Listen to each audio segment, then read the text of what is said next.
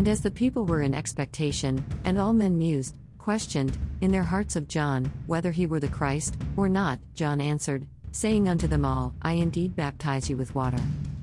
But one mightier than I cometh, the latchet of whose shoes I am not worthy to unloose, he shall baptize you with the Holy Ghost and fire.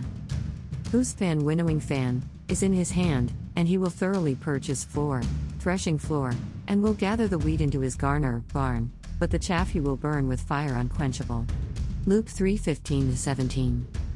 I want to remind of you of a little of John's own journey to the kingdom. He had been filled with the Holy Ghost while still inside his mother's womb. He had also spent his life up to the point of his ministry in preparation for that ministry, and everything he did was unheard of in his time.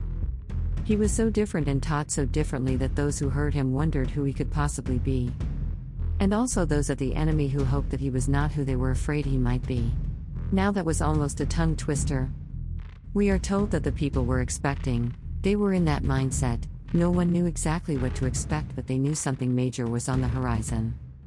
Imagine what thoughts were going through their minds when John answered them that he was not even worthy to touch the shoes of the one that they should be expecting, and imagine the confusion and fear they must have surely felt when he informed them that they would receive a holy baptism, a baptism of the Holy Ghost in fire. Do you think they understood any of this? Maybe some, the Lord certainly could have quickened hearts to that understanding, but most would have been a little fearful, at the very least, by these statements. The Holy Ghost is who takes us from death into life. It is God changing us by truly giving us His Spirit. That is why we should never get caught up in the waiting until we can live a deception that prevents so many from accepting Jesus.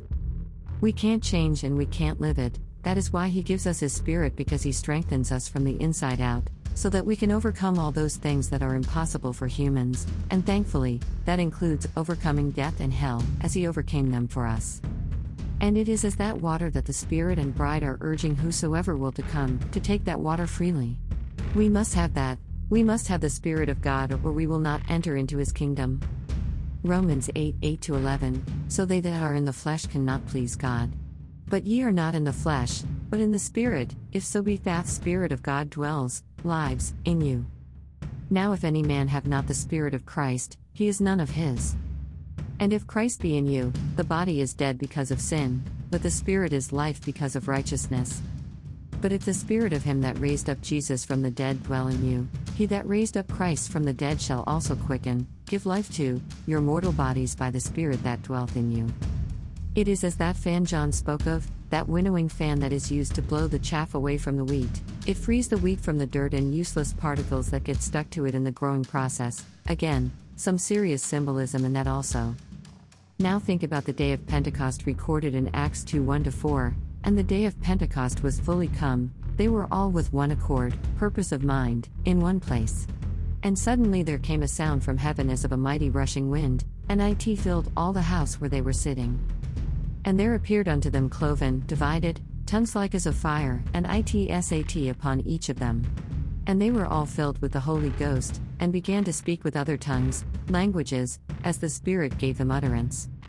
Once again, we are seeing the need for that unity, but more for the point of this subject, we see that the Spirit came suddenly in a sound as rushing wind and the fire sitting upon them, them being filled with His Holy Ghost and His fire. As His blood washes us as we are forgiven for our sins, all these work as part of the process that cleans the wheat from all the things of the world and purifies us for the kingdom. Fire is usually associated with pain and destruction, but with God, who is a consuming fire, it is part of our hearts being purified, as gold in a furnace and as fire consumed the offerings that had been accepted. And think about the very life force that God breathed into us, perfect temperature, but once that life is over, we grow stone cold, and we also need that spiritual fire in our souls to be fully alive in Him. All believers are given the Holy Spirit to lead them and guide them once they accept Christ, but the baptism of fire and the Holy Ghost is so essential and such a completely different experience, just as that experience was described in the book of Acts. All these were saved, but God endued them with this power, His power to bring forth those miracles and signs that birthed the early church. I do truly understand that the teachings that this was only for that period of time, but I promise you, that teaching is quite mistaken, and we need a revival of the fire baptism and the Holy Ghost now more than we ever have in history. His anointing is what will break those yokes of bondage, and it is what allows believers to live out their faith. They have assurance, assurance that they have felt that there truly is so much more than this world. But I am sure it sounded scary for them when John preached it, but as John was sent to prepare hearts of that time, and maybe it still sounds scary to those who have never surrendered to him. But it is not painful, but certainly can be felt. It is beautiful as God would never harm his children. I am sure all this and the apocalypse and earthy rain are all terrifying also to those we are being sent to this day. Never think it doesn't scare me. Something would be truly messed up if a person did not fear it, but if you serve Christ, He doesn't want you to be afraid, only ready. But refusing to tell them or to even acknowledge that all these events will and must come to pass is really not accomplishing anything. And this is why Jesus warned us to pay close attention and not let these things come upon us aware. They are not getting saved, they are not being prepared. Any ever question why so many repented under John? Maybe because he actually did preach things yet to come. We let so many things interfere with our responsibilities to Christ and to the kingdom. So many megachurches packed with thousands and thousands of people and yet content not knowing whether or not these people have truly accepted Christ. Content that just by being there it will sink in and they will be saved, but what is it doesn't just sink in? What if they are taking for granted that since no one is saying otherwise they must be okay?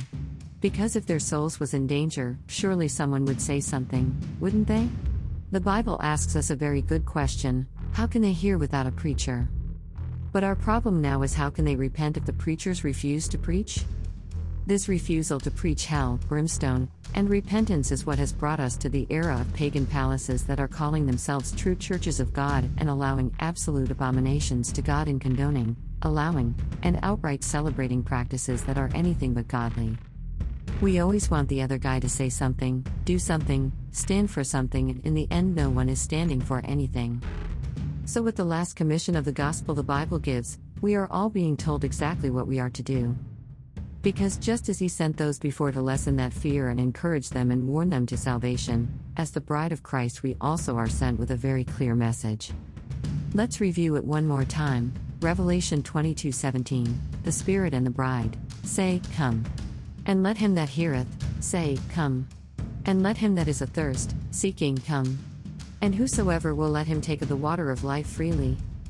As far back as the fall of Adam, God has said, Come. The Bible even says of Jesus, the Lamb who was slain before the foundations of the world, deliverance and salvation are a constant thread through the Old Testament, in preparing the world for that reconciliation back to God in its truest sense. Jesus encouraged all to come to him, the Comforter was sent, so we know the Spirit wants people saved.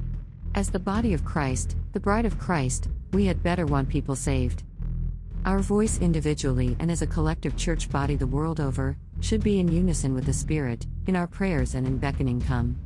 Notice also, it is not just one denomination, or group, or nationality. To the best of my ability and understanding, in the book of Revelation, chapters 2 and 3 combined, seven times in his message to the seven churches, Jesus tells us this He that hath an ear, let him hear what the Spirit saith unto the churches. This explains why often we hear a message and then hear a similar message somewhere else or on television, because we are all one church and it is one Spirit over us. So, with our verse, the Spirit is the first voice and joined with the bride have both given the invitation. The second group is those who have heard what the Spirit has said and they are also to send out that wedding invitation to tell them simply, Come. The third group is those who are seeking, maybe they have been on the fence off the fence, unsure as to what they really believe, but thirsty, desiring something that will give them refreshing relief, they are told to come. Meaning, seek no more, come where you may. And the fourth group is a net that spans all of the earth, whosoever will, rich, poor, young, old, former pagan cult member, former atheist, whosoever. Anyone. Anyone who has chosen to believe and accept Christ and the water of life freely as the wedding bells begin to toll. It is salvation, free and clear, point blank. Next time, Lord will, part number three, we'll look a little closer at that water. We'll discuss the behavior expected from those invited and most importantly the wardrobe the king has provided and commanded the guests to wear.